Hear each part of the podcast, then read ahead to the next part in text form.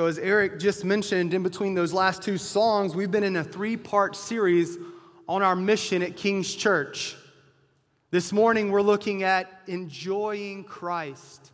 Our mission is to equip disciples who enjoy Christ and evangelize the lost.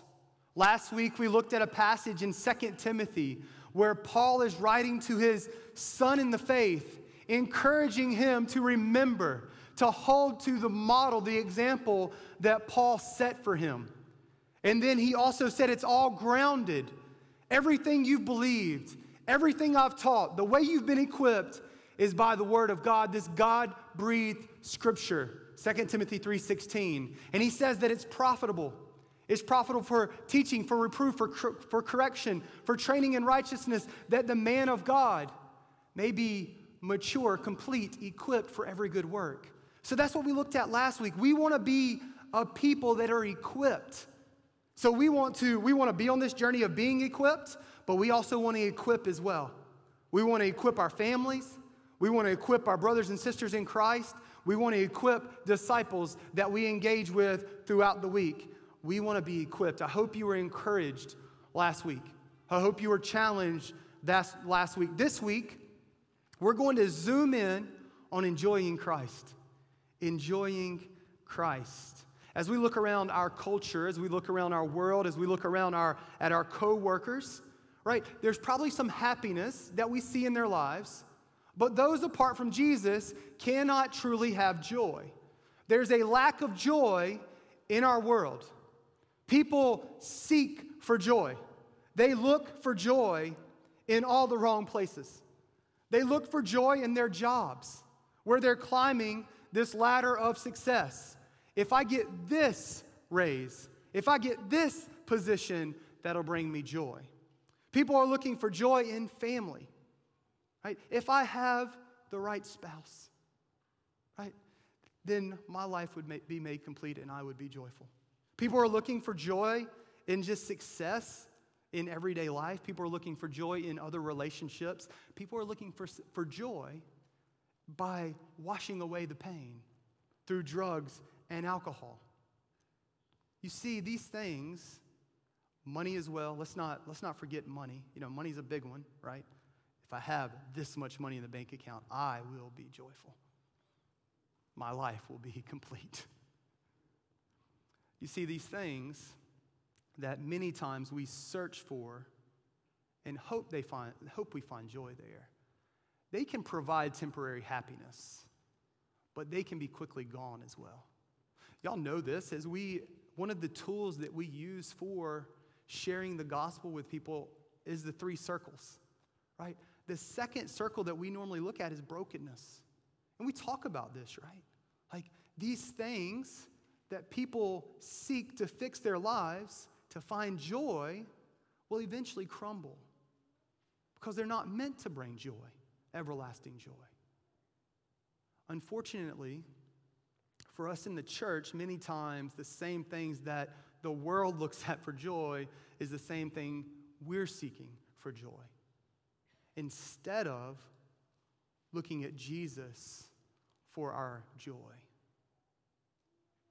See, the world and the way that many in our churches seek joy is not, is not the way it should be. It's not the way it should be. Jesus, in John 15, verse 11, as he has been encouraging his disciples, really exhorting his disciples Hey, disciples, I am the vine, you are the branches. Abide in me. Abide in me. Abide in me. And then, verse 11, this is what he says This is the reason that my joy may be in you and that your joy may be full. Jesus promises his joy to those who abide in him. And he says we'll have full joy, complete joy in him. One commentator on this verse says the joy that Jesus wishes to impart is no temporary drowning of sorrows. Right? Sometimes we, we're like, man, I just want my sorrows to disappear, to dissipate. This isn't a temporary drowning of sorrows. However, but a permanent deep rooted delight that can be experienced in the midst of troubles by remaining in his love and by loving others. And in typical John fashion or formula, this joy is meant to be full or complete. That's the joy we're promised. That's the joy that is given to followers of Christ. John Piper defines joy as a good feeling in the soul produced by the Spirit as He causes us to see the beauty of Christ. That's where it comes from. Us seeing the beauty of Christ. Today, in Luke 19, we're going to see a man who experienced this deep joy that comes from seeing the beauty of Christ. Our passage today is Luke 19, 1 through 10. You are going to be familiar with this passage. Our big idea before we read this passage, our big idea is enjoy Christ. Enjoy Christ as he seeks and saves the lost. Enjoy Christ as he seeks and saves the lost. If you don't have a Bible, I would encourage you to pick one up in the pew in front of you. It's on page 825. I want to read Luke 19, 1 to 10, and then we're going to pray. Luke 19, 1 to 10. He entered Jericho and was passing through. And behold, there was a man named Zacchaeus. He was a chief tax collector and was rich. And he was seeking to see who Jesus was, but on account of the crowd, he could not because he was small in stature. So he ran on ahead and climbed up in a sycamore tree to see him, for he was about to pass that way. And when Jesus came to the place, he looked up and said to him, Zacchaeus, hurry and come down, for I must stay at your house today. So he hurried and came down and received him joyfully. And when they saw it, they all grumbled. He's gone in to be the guest of a man who is a sinner. And Zacchaeus stood and said to the Lord, Behold, Lord, the half of my goods I give to the poor, and if I've defrauded anyone of anything, I restore it fourfold. And Jesus said to him, Today, salvation has come to this house, since he also is a son of Abraham. For the Son of Man came to seek and save the lost. Let me, let me read verse 10 one more time because this is a good verse. This is like one of those amen verses, right? For the Son of Man came to seek and save the lost. Let's pray. Father, as we open your word, we need your spirit. We need your help. God, would you give us understanding of this text? Father, we, we know it's narrative, it's story, but oh, it's, it's beautiful. God, would, would you allow us to, to set our eyes on Jesus today?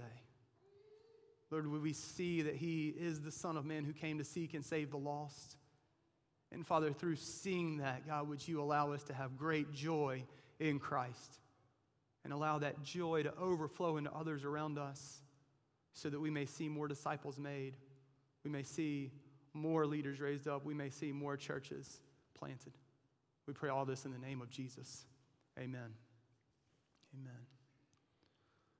So, our passage today begins with Jesus. It says he's, he's passing through, right?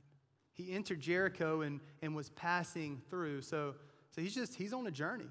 That's what Jesus does. In, in a few weeks, we're going to start the Gospel of Mark.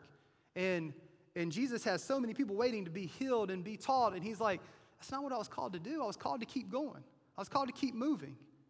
So that's what he's doing here. He's, he's passing through Jericho. And then we're introduced to a rich man, a rich man named Zacchaeus.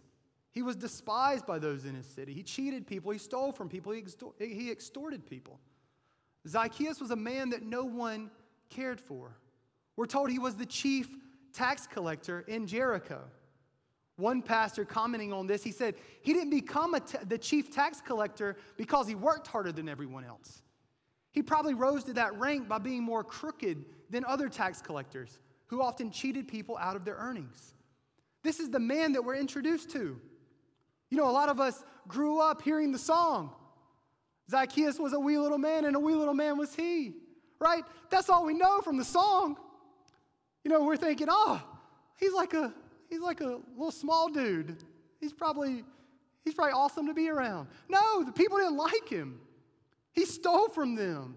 He's got a terrible reputation. And he's rich. He was the chief tax collector and he was rich. Yet there's, a, there's another quality of Zacchaeus that stands out here. He wanted to see Jesus. He wanted to see Jesus. He had heard about this man who was going through each town preaching and doing amazing things. But there was a problem. He was a wee little man, small in stature. So he couldn't see over the crowds, and this, these crowds definitely wouldn't let him go up. They would have blocked him because they wouldn't want him to be, to be moving up. They didn't care for him. So, Zacchaeus didn't let that stop him. Although he was short, he climbed up in a sycamore tree. I forgot to put the sycamore tree on the PowerPoint, unfortunately, but you should Google it. Maybe after the service. I'm, you can Google it now if you want. But a sycamore tree, man, I, I looked it up. It looks like a really fun tree to climb. It's got lower branches, so you know you can just move right on up it. So I think Zacchaeus, even though he was robed, even though he was, you know, he, he was, his status was on the line, he, you know, his robe didn't stop him. He didn't let his reputation stop him from seeking to see Jesus, right? He's, he's doing the same thing the kids would have been doing, climbing these trees. He wants to see Jesus. I think there's a, there's a couple of characteristics of Zacchaeus, his life, that I think are, are worth um, imitating for us. The, the first one, and what it says in verse 3 is that he was seeking to see who Jesus was. I want to encourage you today, believer or unbeliever, seek to see Jesus. Seek to see Jesus. Zacchaeus models this. He didn't allow his stature, he didn't allow his reputation, he didn't allow his status, he didn't allow his robes to prevent him from seeking to see Jesus. Um, you may be sitting here thinking, I, I'm a believer. I've, I see, I've seen Jesus. Jesus has redeemed me, He saved me, but I think there's a necessity each and every day for us to seek to see Jesus. Hebrews 12, verse 2. You see, Hebrews 11 introduces us to all these men and women of the faith, just, just faithful brothers and sisters who, who had their eyes set on something greater than this world. And then the writer of the Hebrews, what he does in, in verse 1, he says, he says Hey, um, get rid of all this baggage, get rid of all this sin, get rid of all this weight that you're carrying. He says the way to do that is to look to Jesus. He says, Set your gaze, look to Jesus, the author and perfecter of our faith. Yes, believer, this, is, this is okay. We, we need to seek to see Jesus. It's how we combat sin, it's how we run the race with endurance, it's how we grow in our walk with Christ. But here, specifically in verse 3, Zacchaeus doesn't know Jesus yet, yet he's seeking to see Jesus. If you don't know Jesus, this is the only way to find hope, joy, and peace in this life. You see, Zacchaeus was running after the enticements of the world. He was rich and had everything he needed, yet he was lost. He had heard about a man, so he went to see that man. I encourage us, believers, unbelievers, let's, let's, let's imitate Zacchaeus here. Let's seek to see Jesus. Jesus passes by the tree. It says Jesus came to the place. He looked up and said to him, Zacchaeus, he knows my name. he knows my name. They'd never met, but Jesus knew his name. Jesus said, Come down, for I must come to your house today. I must come to your house today. See, Jesus wanted to be with Zacchaeus. Jesus pursued this wee little tax collector how did Jesus know his name? Had Jesus heard about him? Hey, Jesus, when you go to Jericho, you're going to see this little short guy. That's Zacchaeus. He's hated by all. Stay clear of him. I don't think so. I think, again, the Gospels introduce us, from Matthew to John, they introduce us to Jesus, the Son of God. They introduce us to the God man who came to earth to be with us, He was made human, yet he was still God. He knows all. And here he uses that knowledge to pursue a man who was hated by his community and looked down upon by his own people. So, what is the response of Zacchaeus? He, he now is in the presence, right? He's in the presence of the man he'd heard about. He's in the presence of, of the man he was seeking to see. And this man, he walks by this tree and he looks up and he says, Zacchaeus, come down, for I'm coming to your house today. I must come to your house today. It says Zacchaeus hurriedly came down the tree. And this is what he did. He says he received him joyfully. This is the only response to the Son of God. This is the only response to Jesus, the one who knows your name. Receive, receive him joyfully. Receive him joyfully. He hurried down and received Jesus joyfully. The one he sought to see knows him by name. Can you imagine the joy that overcame Zacchaeus in that moment? Let's just, let's just bring it to modern day. Your, your favorite athlete calls you out in the middle of a game, right? Hey, Manny, come, come play soccer with me next time you're, you're at a Charlotte football club game. hey, hey, Chad, come lace up with LeBron James. Oh, come on. you know, like this is, this is how, I, how I feel Zacchaeus would have felt. Your favorite musician calling you up on stage during a concert, your favorite world leader inviting themselves to your house. Zacchaeus is joyful.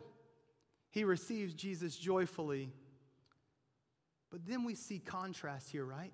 We see a contrast. But the people, the people grumble.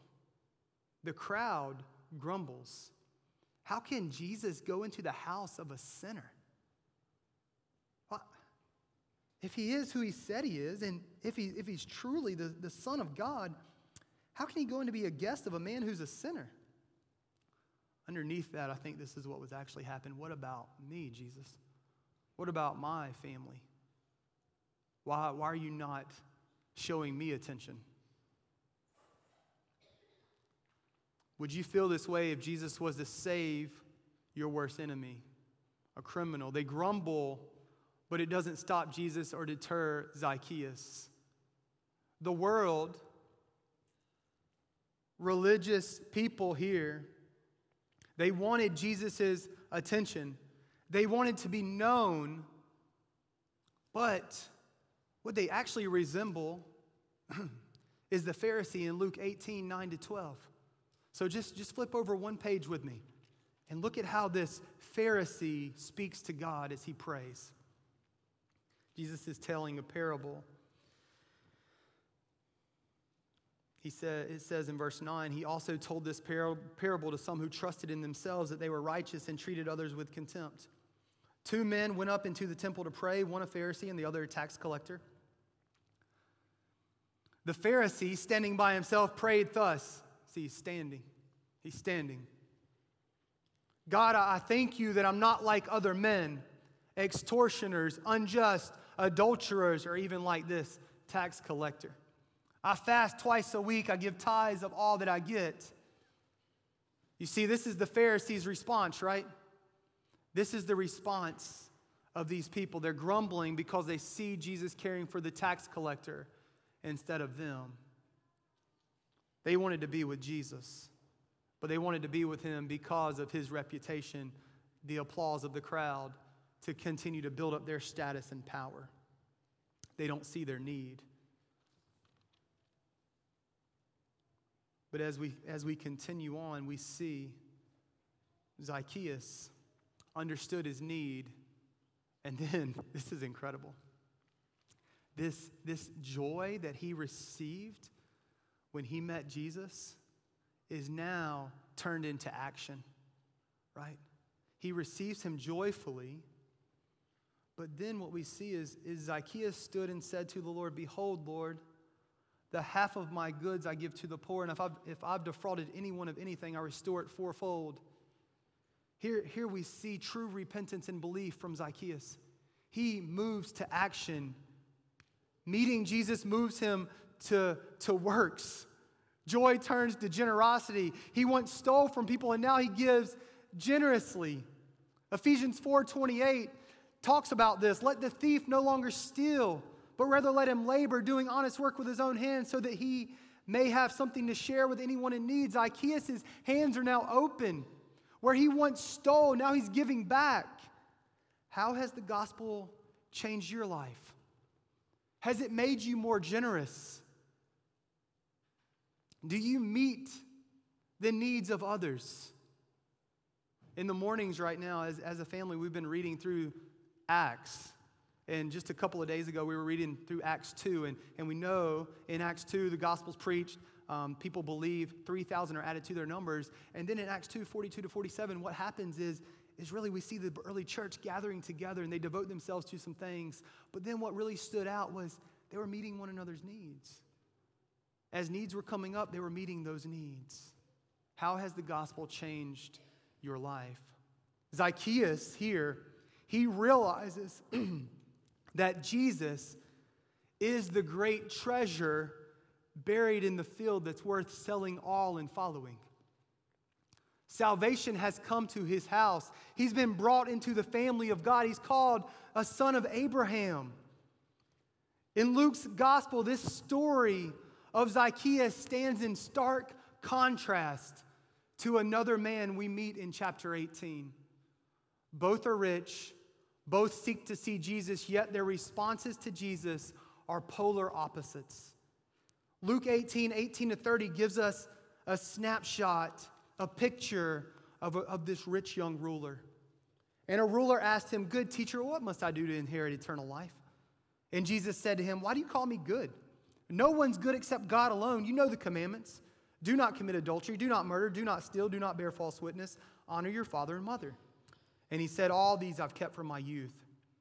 When Jesus heard this, he said to him, One thing you still lack sell all that you have and distribute to the poor, and you will have treasure in heaven, and come and follow me. But when he heard these things, he became very sad, for he was extremely rich. See the contrast, right? Zacchaeus, the chief tax collector, was rich he sought Jesus. Jesus came to him and he received him joyfully. The rich young ruler seeks to see Jesus, but his response is opposite. Jesus says, Great, go and sell all that you have and give to the poor and come and follow me. Luke tells us that this rich young ruler departs and he's sad. He's sad for he was extremely rich. Jesus, seeing that he had become sad, said, How difficult it is for those who have wealth to enter the kingdom of God.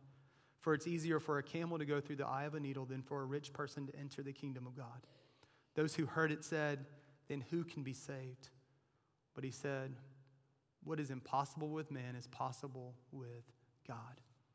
You see, in our passage today, God has done the impossible in the life of Zacchaeus. The rich man has entered the kingdom of God. Yes, it's impossible for man, but it's possible with God. Today, today, the impossible can happen in your life. If you're running after the world, if you're consumed with worldly things, there's hope. There's hope. Jesus calls you to come and follow him. This call may come with go and sell all that you have and give to the poor and come and follow me. But it's completely worth it because there's no greater joy. Jesus is better, Jesus is more worthy. And in our final verse, in verse 10, we see really what, what one, one commentator said is the epitome of the message of this gospel. It is Luke's gospel summed up in a verse. For the Son of Man came to seek and to save the lost.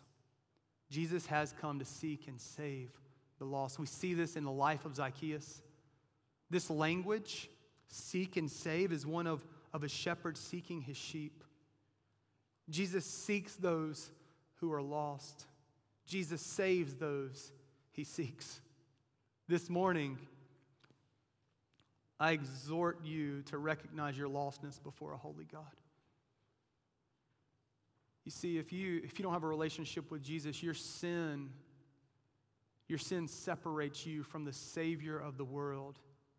Yet, through his death and resurrection, he's made a way for you to be reconciled. That's why it's possible for him to seek and save. This morning, I encourage you to seek the seeker of your soul and, found, and find salvation.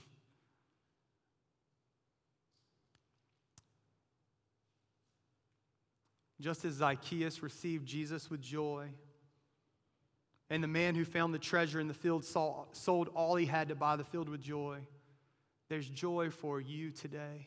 There's joy for us today. Let us enjoy Christ, for he seeks and saves the lost. You see, the scriptures they don't speak about Zacchaeus anymore. But church history tells us some interesting things about Zacchaeus. Tells us that Zacchaeus continued faithfully in the growth and nurture of the Lord. He served Christ to the end of his life with distinction, being elevated ultimately to the role of bishop of Caesarea. Isn't that an incredible testimony? This, this little man calmed up in a sycamore tree, and the Lord came and, and saved him. Jesus sought him and saved him. It's an incredible testimony of one who was lost but now is found. Next week, as we continue our mission series, we're going to look at another life that Jesus sought and saved in Acts 26.